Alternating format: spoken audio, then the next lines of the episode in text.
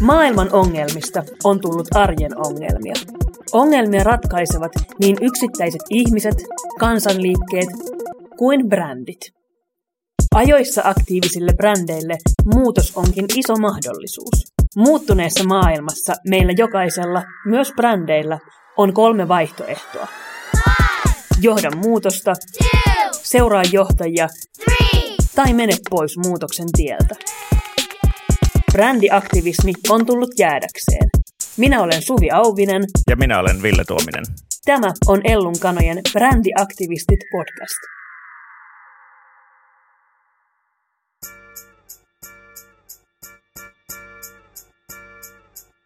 Helmikuussa 2021 pankkipalvelu Nordean tulosjulkistuksesta uutisoitiin näyttävästi. Tulosjulkistuksen suurin uutinen oli se, että pankki aikoo vähentää sijoitus- ja luottosalkkunsa hiilidioksidipäästöjä 40-50 prosenttia vuoteen 2030 mennessä vuoden 2019 tasoon verrattuna. Ja pankki aikoo integroida ilmastoriskin myös yritysten riskiarviointeihin. Käytännössä tämä tarkoittaa sitä, että Nordean luotottamien yhtiöiden hiilidioksidipäästöjen pitäisi puolittua yhdeksässä vuodessa. Ja se tarkoittaa, että paljon päästävien yhtiöiden rahoitus tulee olemaan myös kalliimpaa jatkossa. Eli jos meidän aiheuttaa isosti päästöjä, niin jo pitää varautua myös siihen, että joutuu maksaa vähän enemmän.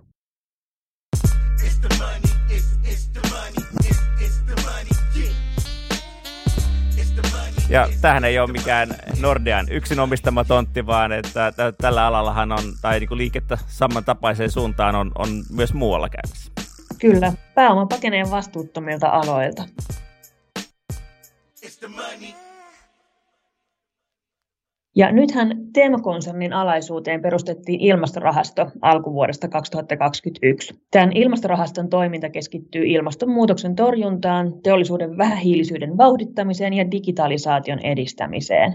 Eli oikeastaan ihan samoja asioita, joista me täällä Elloilla tuplarutmihäiriön kanssa puhutaan. Tämän ilmastorahaston tehtävänä on hiilijalanjäljen vähentäminen ja hiilikädenjäljen vahvistaminen sekä innovatiivisten ilmasto- ja digiratkaisujen edistäminen. Ilmastorahaston ensisijaisena sijoituskohteina on teollisen mittaluokan skaalaukset, esimerkiksi uuden ilmastoteknologian demonstraatiovaiheen hankkeet ja pilottilaitokset. Ja näiden sijoitusten kokoluokka on tyypillisesti 10-50 miljoonaa euroa, eli ihan oikeasta rahasta puhutaan. Samaan aikaan maailman suurimman varainhoitajan BlackRockin toimitusjohtaja Larry Fink kirjoitti vuotuisessa kirjeessään, että ilmastokriisi vaikuttaa rahoitusalaan. Fink kirjoitti, että kestävyyskriteerien mukaan sijoittamiin sijoitusyhtiöihin ja ETFiin, eli näihin pörssinoteerattuihin rahastoihin, sijoitettiin viime vuonna maailmassa 288 miljardia dollaria. Ja tämä summa on lähes kaksinkertaistunut edellisvuodesta. Kirjeessä Fink sanoo myös seuraavaa. Uskon, että tämä on alkua pitkälle, mutta kiihtyvälle murrokselle. Se kestää vuosia, mutta tulee muovaamaan kaikkien sijoitusmuotojen hinnoittelua. Tiedämme, että ilmastoriski on sijoitusriski, mutta me myös uskomme, että ilmastomurros tarjoaa historiallisen sijoitusmahdollisuuden.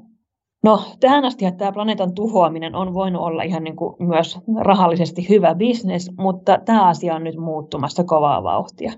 Välinpitämättömästi päästöihin suhtautuvat tai fossiilisten polttoaineiden käyttöön tulevaisuutensa laskevat yhtiöt jää yksinkertaisesti ilman rahoitusta tai joutuu ainakin maksamaan siitä kalliimpaa hintaa.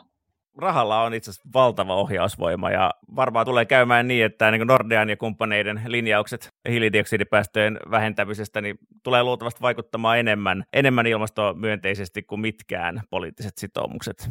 Nordean linjaukset ei kuitenkaan ole mitään tietenkään hyvän tekeväisyyttä tai viherpesua, vaan arvioisin, että kyseessä on aika niin kuin reippaastikin niin kuin laskettu sijoitusmahdollisuus. Ja niin kuin bisneksestähän tässä on kysymys. Kyllä, ja kyllähän sillä niin kuin vähän vanhan aktivistin karvat nousee pystyyn, kun joku hehkuttaa planeetan pahinta kriisiä mahdollisuutena tehdä rahaa. Ja siis Kuten tiedetään, niin mullahan on ollut tapana sanoa, että yrityksillä itsessään ei ole moraalia.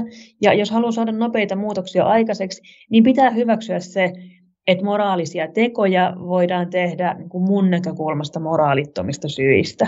Mutta jos lopputulos on se, että pääoma pakenee niiltä vastuuttomilta ja saastuttavilta aloilta, niin kyllähän se varmaan niin pitäisi riittää tälle paatuneemmallekin ilmastoaktivistille. Minkälaisia ajatuksia tämä Ville Sussa herättää? No siis mun mielestä kiinnostavit on se, että, että tehdään oikeita asioita. Et loppujen lopuksi on ainakin mulle ihan toissijasta, että, että saadaanko yhdenvertaisuutta, eli kelpoista planeettaa, ilmastokestävyyttä, niin kuin ylipäätään vähemmän kohtu, kohtuutonta maailmaa sen takia, että se on moraalisti oikein, että se on hyvää bisnestä, tai että vaan joku ei jaksa enää kuunnella sitä järjestöjen valittamista, niin pääasia, että tehdään oikeita asioita. Niin, näin se varmaan on pakko ajatella. Ja siis ylipäätään ilmastokriisi on kaikki akuuteen kriisi, joka meidän täytyy ratkaista. Ja se, että, että millä se ratkaistaan, niin me voidaan sitten myöhemmin keskustella siitä, että oliko nämä nyt kaikkien mielestä parhaat ja moraalisimmat keinot. Mutta ylipäätään nyt puhutaan paljon siitä, että onko tämä ylipäätään kuluttajien, yritysten vai poliitikkojen vastuulla tämä muutoksen tekeminen. Mutta puhutaanko me itse asiassa ollenkaan riittävästi rahoituslaitosten vastuusta tässä asiassa? Ja kenen vastuulla tämä koko homma nyt lopulta on? Ja kokonaan oma, mutta tähän aiheeseen vähän liittyvä asia on tietenkin myös vastuullinen sijoittaminen. Mutta meidän on, Ville, tässä turha keskenämme viisastella, koska saatavilla on myös ihan oikeita asiantuntijoita. Meillä on tänään vieraana Nordean vastuullisuusanalyytikko-tiimin vetäjä Veronika Palmgren. Moikka Veronika, mahtavaa, että pääsit mukaan. No tervehdys ja kiitos, kiva olla mukana. Hei, mistä teillä Nordealla lähti ajatus tähän sijoitus- ja luottosalkkujen hiilidioksidipäästöjen mittaamiseen ja kauanko tällaista linjausta on valmisteltu? No voi sanoa näin, että, että aina välillä on ihan, ihan hyvä katsoa asioita tuorein silmin ja, ja päivittää strategioita ja, ja me tiedämme kaikki, että seuraava vuosikymmen on, on ratkaisevassa roolissa, jos haluamme muuttaa yhteiskuntaa vähän hiiliseksi ja, ja kestävämmäksi. Ni, niin siitä on osoituksena monien valtioiden ja yritysten sitoumukset vähentää hiilidioksidipäästöjä noin puoleen vuoteen 2030 mennessä ja, ja siitä sitten kohti hiilidioksidineutraalia yhteiskuntaa vuonna 2050. Ja tässä ihan kaikkien on, on oltava mukana myös, myös Nordea-pankkina. Onko tämä ollut kuinka pitkällinen prosessi teillä? Onko se ollut, onko se ollut vaikeaa vai ollaanko siihen lähdetty jotenkin helposti teidän johdon tasolta? No kyllähän se on pitkällinen prosessi. Siinä on mukana sekä ihan sisäisiä niin kuin sidosryhmiä että ulkoisia sidosryhmiä, että kyllä, kyllä sen valmistelemiseen meni ihan, ihan oma aikansa ja, ja siinä, siinä vaaditaan paljon pohdintaa ja mietintää, että, että mikä on se oikea suunta ja, ja, ja, ja mitkä on ne kriteerit, jotka sitten asetetaan, että et, et ei se ihan, ihan kädenkäänteessä onnistu. Temin ilmastorahastohan on ehkä, ehkä vähän samoilla linjoilla tässä kysymyksessä, vai, vai miten, miten sä näet sen? Joo, ilmastorahaston toiminta on, on tässä samoilla linjoilla, eli ymmärtääkseni rahasto pyrkii juuri sijoittamaan ja edesauttamaan tällaisia uusia innovatiivisia ratkaisuja ja niiden kehittämistä rahoittamalla sellaisia yrityksiä, joissa, joissa sitten vähähiilisiä ratkaisuja sitten pohditaan ja kehitetään ja, ja joista sitten nimenomaan voi tulla tällaisia laajasti käytettyjä ratkaisuja, että, että siinä saadaan sellaista skaalautuvuutta sitten eteenpäin, että juuri näin.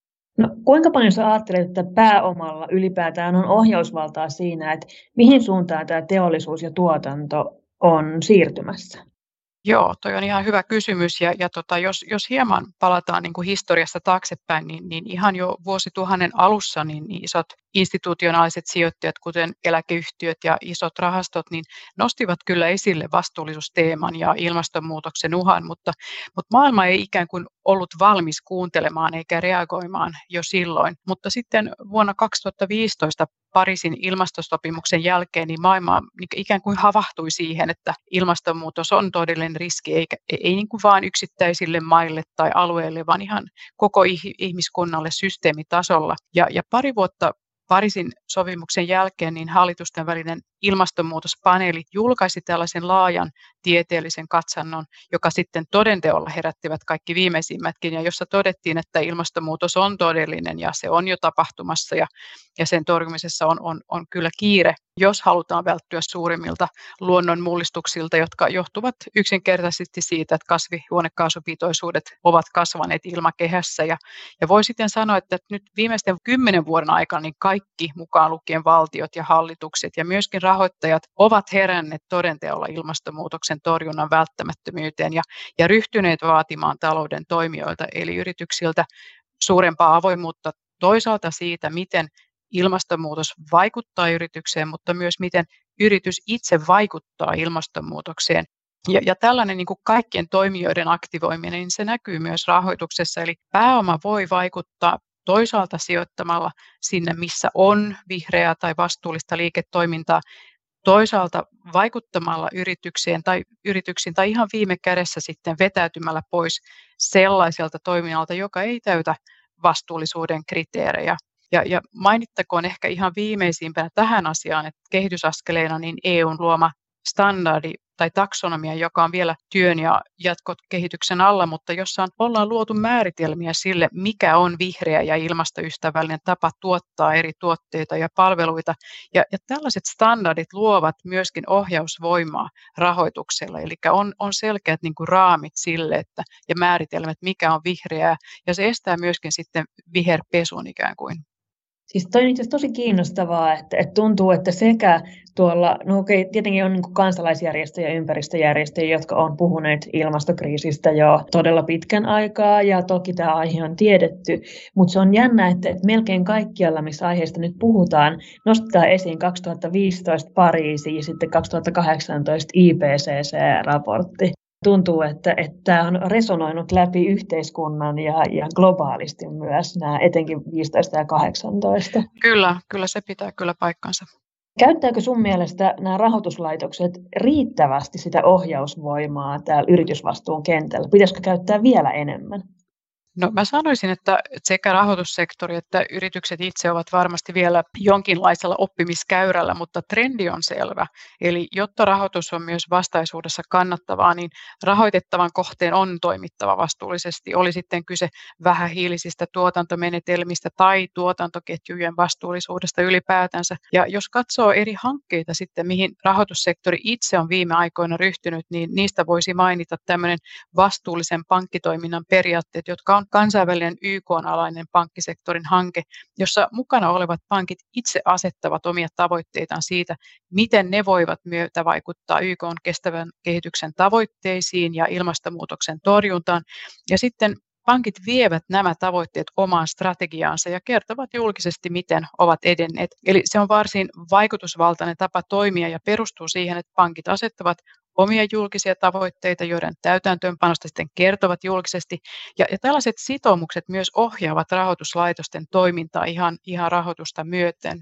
Ja jos sitten miettii niin kuin vastuullista sijoittamista, niin siihen kuuluu useampia periaatteita, kuten vastuullisuuden huomioiminen sijoittamisessa, aktiivinen omistajuus, jossa vastuullisuus otetaan mukaan, tai vaaditaan, että yhtiöt, joihin sijoitetaan, niin toimivat avoimesti vastuullisuuden suhteen. Ja, ja sitten sijoittajina rahastoyhtiöt voivat myös äänestää vuosikokouksissa sekä käydä keskustelua yritysten johdon kanssa eri vastuullisuusasioista. Eli ylipäätänsä niin kuin vaikuttamisen tärkeys korostuu rahoituksessa, koska paras tapa vaikuttaa ei välttämättä ole myydä sijoituksia heti pois tai irtisanoa kaikki sopimukset, vaan nimenomaan vaikuttaa yrityksiin ja, ja toimia niin kuin vastuullisena omistajana tai rahoittajana. Ja, ja uskon kyllä, että tämmöinen niin kuin vastuullisuusteema, se vaan vahvistuu ja, ja sen myötä paine sekä yrityksille että rahoittajille toimia vastuullisesti vain kasvaa.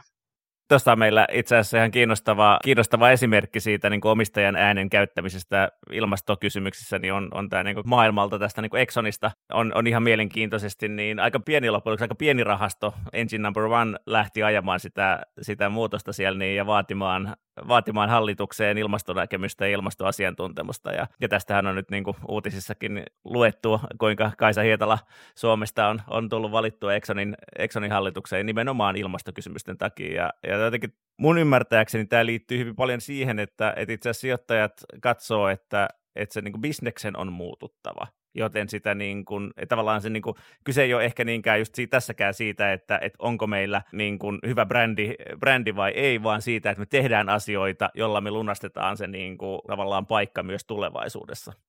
Joo, siis omistajalla on, on mahdollisuus toimia tällä tavoin ja, ja siinä on käytetty sitten tällaista mahdollisuutta myöskin vaikuttaa. Rahoituslaitosten mahdollisuudesta vaikuttaa tähän ilmastokysymykseen, niin kun käytiin, käytiin tuossa keskustelua, niin itse asiassa aika monella alalla varmaan on, on niin, että meidän pitää siirtyä ikään kuin vanhasta mallista uuteen malliin, ja, ja tavallaan no, öljybisnes on niin selkeä esimerkki siitä, jossa niin kuin fossiilinen ei enää ehkä tulevaisuudessa vedä, niin täytyy keksiä jotain uutta, mutta tämä tavallaan tämä muu niin siirtymä niin sehän on itse asiassa aika iso investointipaikka. Täytyy sijoittaa aika paljon rahaa siihen, että pystytään muuttamaan toimintaa, ja käytännössähän se on niin kuin kohta, jossa rahoituslaitokset tulee peliin mukaan. Ja teidän tai niin kuin ilmastomyönteinen linjauksenne varmaan itse asiassa tulee niin kuin helpottamaan näitä, näitä investointeja uuteen kestävään talouteen. No se, se, sen voi varmasti nähdä noinkin, että se on reaali, reaalitalous, jossa, jossa ikään kuin tuotannon päätökset tehdään ja, ja rahoittajilla on sitten mahdollisuus rahoittaa tällaista vastuullista toimintaa, tietysti muutkin kriteerit sitten huomioiden. Joo, no miten, miten tota, näetkö tämän niin kuin jotenkin ohimenevänä buumina vai, vai onko tässä niin kuin jotenkin pitkäkestoisempi trendi, trendi tulossa? Onko tämä niin kuin muutosvaiheen ilmiö vai, vai niin kuin muuttuuko jotain pysyvästi? No sanoisin, että kyse on ehdottomasti kasvavasta trendistä, että, että me kaikki tiedämme, että nykyinen ihmiskunnan tapa tuottaa ja kuluttaa, se, se ei ole kestävällä pohjalla ja etenkin nuoret ovat siihen jo kovasti heränneet, koska kyse on heidän tulevaisuudesta. Haaste on muuttaa niin tuotantotapoja kuin, kuin kulutustottumuksiakin, mutta jollain tavalla niin meidän on vaan saatava talouden kasvu irti siitä, että jatkuvasti syötetään siihen uusia raaka-aineita, oli se sitten kiertotalous tai jokin muu oivallus, eli tavallaan niin kuin asioiden reaali realiteetit kyllä, kyllä varmistaa sen, että kyse ei ole mistään buumista, vaan ihan trendistä, joka, joka kasvaa sitten kasvamistaan. Tämä on kyllä hieno kuulla.